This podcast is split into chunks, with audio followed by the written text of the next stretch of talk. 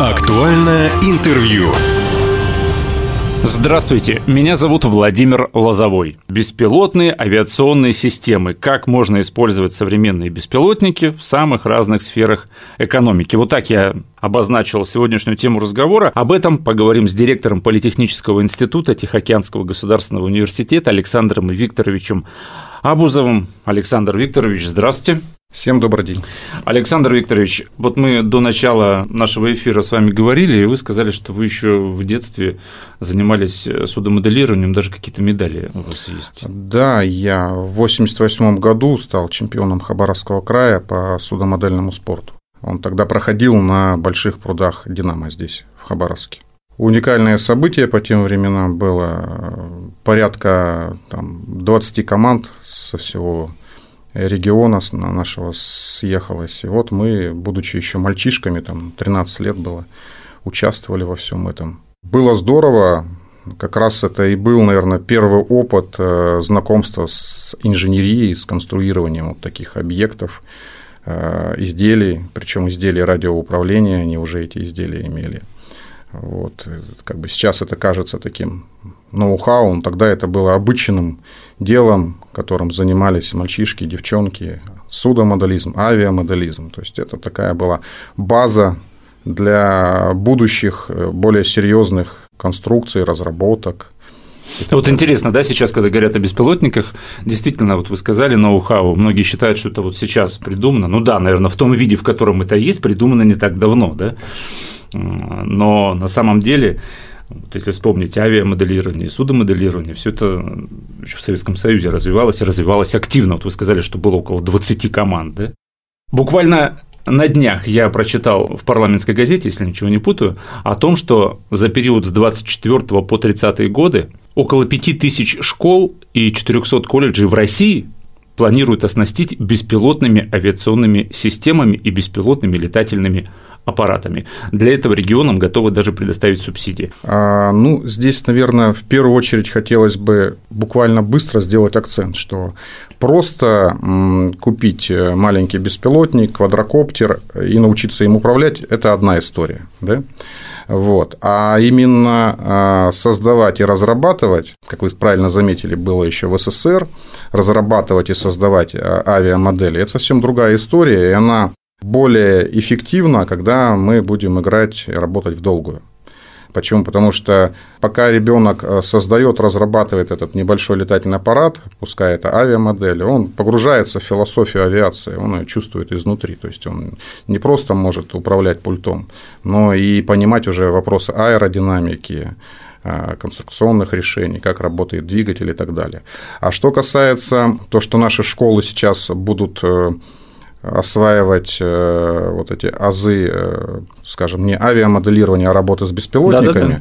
ну, это достаточно правильное решение. Почему? Потому что э, весь мир в этом направлении развивается, и все сегодняшние технологии, будь то мониторинг, лес, э, сельское хозяйство, какие-то вопросы, связанные с ЧС, МЧС, так или иначе, они связаны с авиацией, и самое главное, в будущем они будут связаны именно с беспилотной авиацией. Это более эффективно, быстро, надежно, раскрываются новые возможности с точки зрения навесного оборудования, его использования, ну, в частности, например, мониторинг лесов.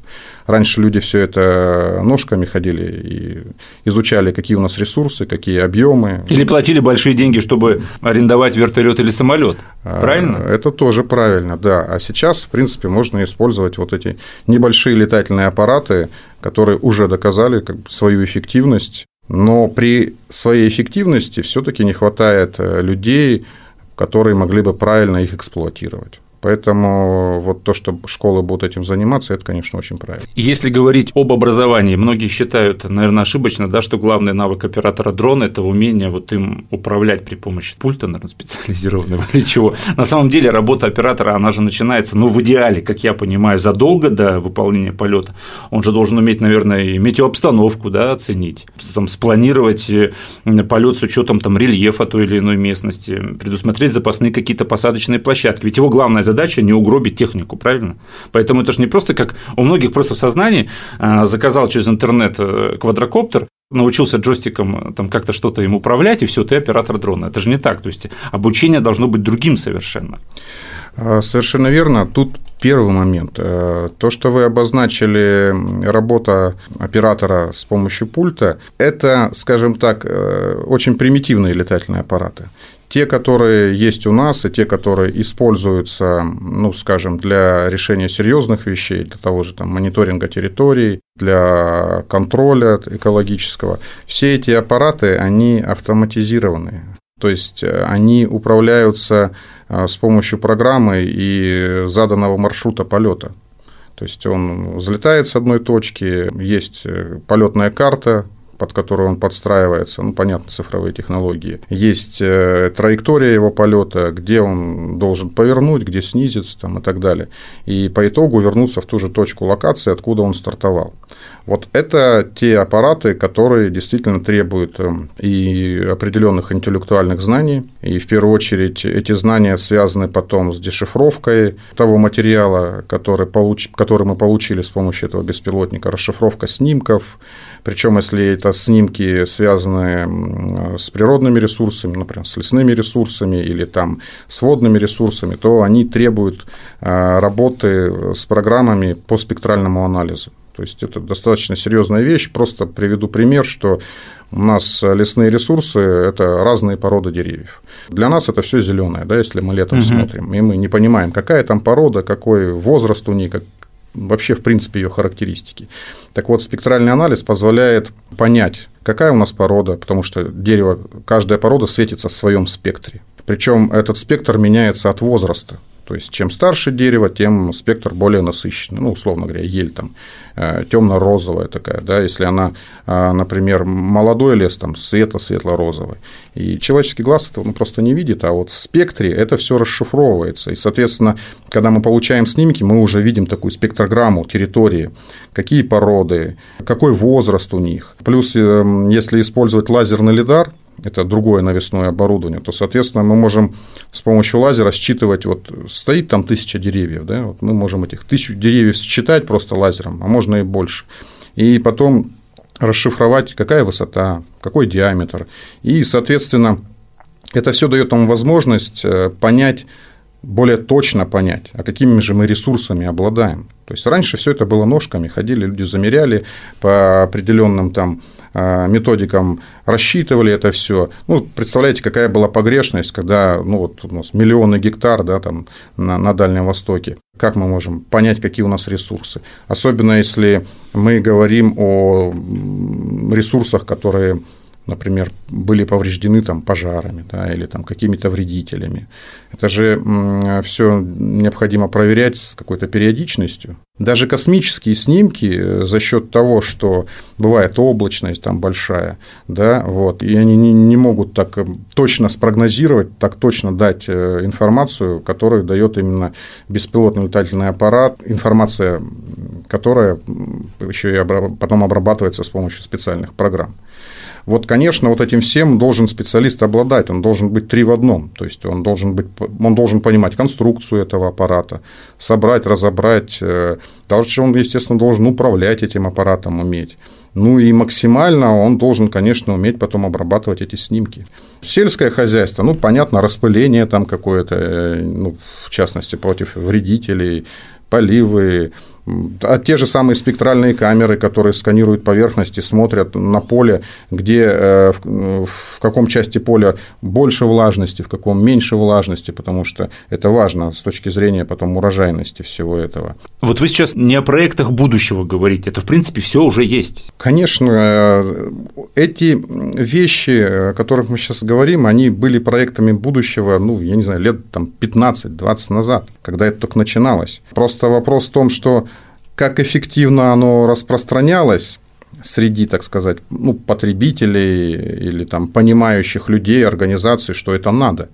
Сейчас, видимо, уже пришел такой, ну, некий пик когда это повсеместно. Это стало очевидно. А, да, да, это стало очевидно, правильно вот заметили. Это очевидно, что без этого уже не обойтись. Ну, события последнего года, я даже не говорю об СВО, да, где очевидно, что оружие победы это, как я уже говорил, не только танки и артиллерия, но и беспилотники. Вот события последнего года показали, насколько и гражданская сфера уже созрела для беспилотников, логистика, сельское хозяйство, строительство, энергетика. А как сегодня выглядит рынок беспилотных летательных аппаратов в России? Есть ли какие-то российские производители дронов? Насколько они конкурентоспособны по сравнению с зарубежными? Вот мы сейчас как бы а, на равных позициях или все-таки нет, или все-таки отстаем? Ну, вы знаете, если говорить с точки зрения гражданской продукции, то, конечно, мы здесь э, ну, явно отстаем. Это как бы факт, тут его скрывать как бы совсем не стоит. Что касается э, рынка э, применения беспилотных летательных аппаратов, то, ну, наверное, тут нужно понимать, все-таки затронуть тему, а какие беспилотные летательные аппараты у нас в принципе есть, потому что ведь мы привыкли под беспилотником понимать вот эти вот небольшие квадрокоптеры, ну, максимум, э, если мы видели по телевизору, ну, самолетного типа небольшой, да, какой-то. По факту ведь сейчас э, разрабатываются и, и испытываются уже там гибридные беспилотные летательные аппараты, то есть это такая смесь уже вертолетного и самолетного типа, которые могут применяться и для доставки неважно, там, медикаментов, э, медицинского оборудования в удаленные наши населенные пункты, почты, продуктов. Ну, это это как бы не сказать, что это рынок, это, вы понимаете, это развитие инфраструктуры, когда раньше развивали э, железнодорожную сеть, да, казалось бы, ну, огромные деньги, когда она окупится. И в конце концов все равно у нас множество населенных пунктов, где нет железной дороги, и, а есть автомобильная дорога, но в распутицу, в принципе, там все встает. И, скажем так, вот в большей степени вот это направление – это государственная задача, то есть обеспечение, связь с удаленными населенными пунктами, причем оперативная связь, и причем а, связь э, по сравнению, как вы сказали ранее, с вертолетами более дешевая. Это первый момент. А второй момент э, – есть беспилотные э, системы аэростатического типа, которые уже применяются именно на грузовых транспортных операциях. Для нашего Дальнего Востока, для Хабаровского края применение тех же беспилотных аэростатов очень актуально с точки зрения применения их там в лесопромышленном комплексе для транспортировки той же древесины э, с труднодоступных мест, там, где тот же трактор не может забраться, либо если забирается, то убивает там все на свете с точки зрения экологии. Uh-huh, uh-huh. Вот. А эти э, Э, технологии аэростатные, беспилотные позволяют как раз более бережно э, брать лес, доставлять его в точку разгрузки, тем самым сохраняя экологические э, какие-то моменты, особенности этой территории. Вот. А в правительстве Хабаровского края недавно прошла информация, что регион нуждается, тут даже есть цифры, в 137 беспилотниках. Эксперты считают, что в дальнейшем потребность в этой технике может составить до 600 единиц, 137 беспилотников, даже 600 беспилотников, ну, это какие-то невеликие цифры.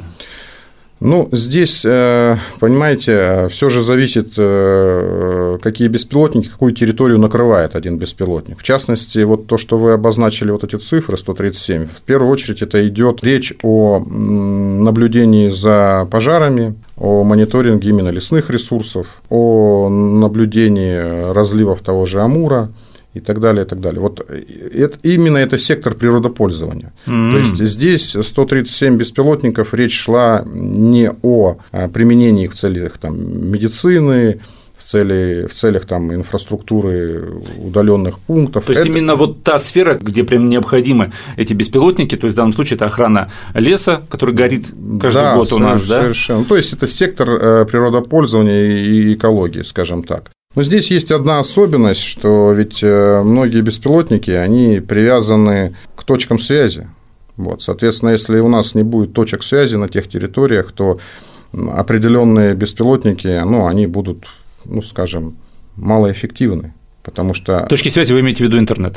Совершенно верно. То есть, если не будет точки связи, ну, как у нас, условно говоря, вот э, трасса э, до Ванина, да, раньше там, собственно, связи-то никакой не было. И беспилотник там, э, именно который работает в автоматизированном режиме, он там бесполезен, потому что он, он просто обратно не вернется улетит, и как, как данные-то передавать, координаты? Mm. Невозможно. Вот. А есть, как я уже сказал, гибридные да, беспилотники, которые как раз совмещают в себе и автоматизацию, и систему визуального контроля, и систему именно контроля ну, с помощью пульта, да, назовем это uh-huh, простыми uh-huh. словами. Вот. А они есть, они как бы разрабатываются, испытываются. И для наших территорий именно такие беспилотники а, должны внедряться и здесь совершенствоваться, потому что территория большая.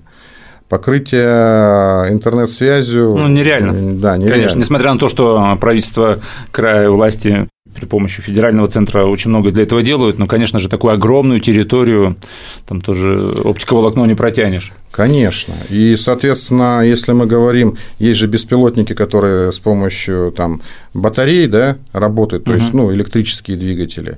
Есть беспилотники, где работает э, ну, двигатель э, внутреннего сгорания, ДВС так называемый. Вот. Есть как раз гибридные вот угу. необходимо для нашей территории, конечно, необходимо, если мы говорим именно о летательных аппаратах беспилотного типа, развивать гибридные системы которые позволят именно не заострять э, внимание, есть там интернет, нет там интернет. Нет, значит, переключились на визуальный контроль.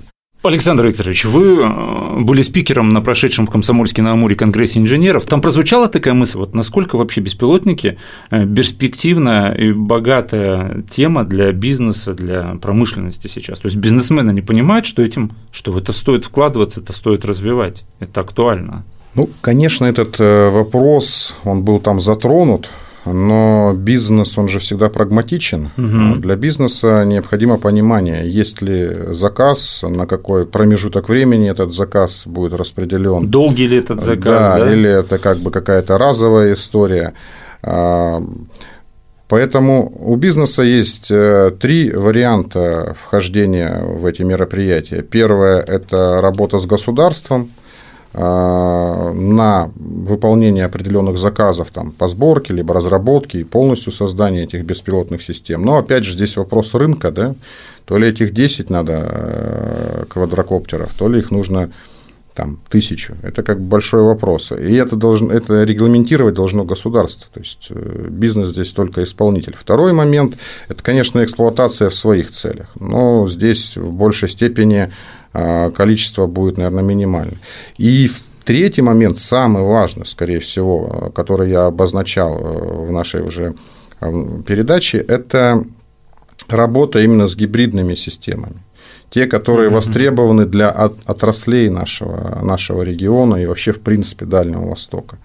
Это те системы, которые можно применять именно для транспортировки тяжелых грузов для транспортировки тех грузов, где, ну, скажем, человек или там другая техника менее эффективны. Вот здесь, да, здесь большой рынок, большой спрос и большое а, будущее за всем этим, безусловно. Ну и самое главное, бизнес, наверное, должен быть еще и социально ответственным. И, как я сказал в начале нашей передачи, все-таки задуматься и уделить, наверное, внимание тем а, кружкам авиамоделизма, откуда, а, собственно, будут выходить те дети, те будущие профессионалы, на которых можно как раз и возложить это будущее по созданию этих беспилотных э, летательных аппаратов в нашем регионе, ну и в принципе в России в целом. В России, как известно, утверждена, Александр Викторович, стратегия развития беспилотной авиации. Вот опять же, вот это все произошло в последний год. Как будто вот раньше э, об этом не думали, ну что-то там где-то там балуются. Угу снимают, да, с квадрокоптеров э, города красиво, видеооператоры. На этом, как бы, собственно, знание о беспилотниках, об их применении, возможно, у всех заканчивалось. Вот буквально за последний год все перевернулось, беспилотники стали очень и очень популярны сейчас. И, как я уже сказал, в России утверждена стратегия развития беспилотной авиации. До 2030 года в стране должна появиться новая отрасль экономики, связанная с созданием и использованием гражданских дронов. Это я процитировал сейчас. Осталось 6 лет. Александр Викторович, что-то успеем? Создать новую отрасль экономики. так сказать, осилит идущее. Будем надеяться на лучшее, но здесь, опять же, э, наше государство уже за последние годы показывало, как оно может концентрироваться на тех или иных проектах, которые раньше казались фантастичными. Ну, я надеюсь, э, в этот раз будет такая же мощная концентрация на, так сказать, на этом направлении. И к 30 году, конечно, мы получим и свои разработки, и свои технологии. И самое главное, чтобы эти разработки, технологии э, были из собственных комплектующих. И раз мы уже заговорили в принципе о рынке беспилотников, то нужно понимать, что есть еще и беспилотники водного предназначения, подводного предназначения. Вот. Для нас эта ниша тоже, она как бы актуальна, понимаете? Ну, закончу наш разговор э, чем? Тем, что не так давно, буквально на прошлой неделе, первый зам председателя правительства региона Мария Авилова на пленарном заседании как раз вот в Комсомольске-на-Амуре на Конгрессе инженеров заявила о том, что в Хабаровском крае четыре компании, вот я только не понял, то ли займутся, уже прям займутся, то ли планируют заняться производством беспилотников. Мы знакомы с данными компаниями, с их представителями. Понятно, что у кого-то это планы, у кого-то это пока пересборка китайских комплектующих, кто-то пытается создавать там собственно беспилотник, но копируя там, ну, причем это как бы в положительном смысле слова, копируя некие там российские аналоги. Как сейчас называется, инжиниринг? Ну да, обратно реинжиниринг. Реинжиниринг. Да.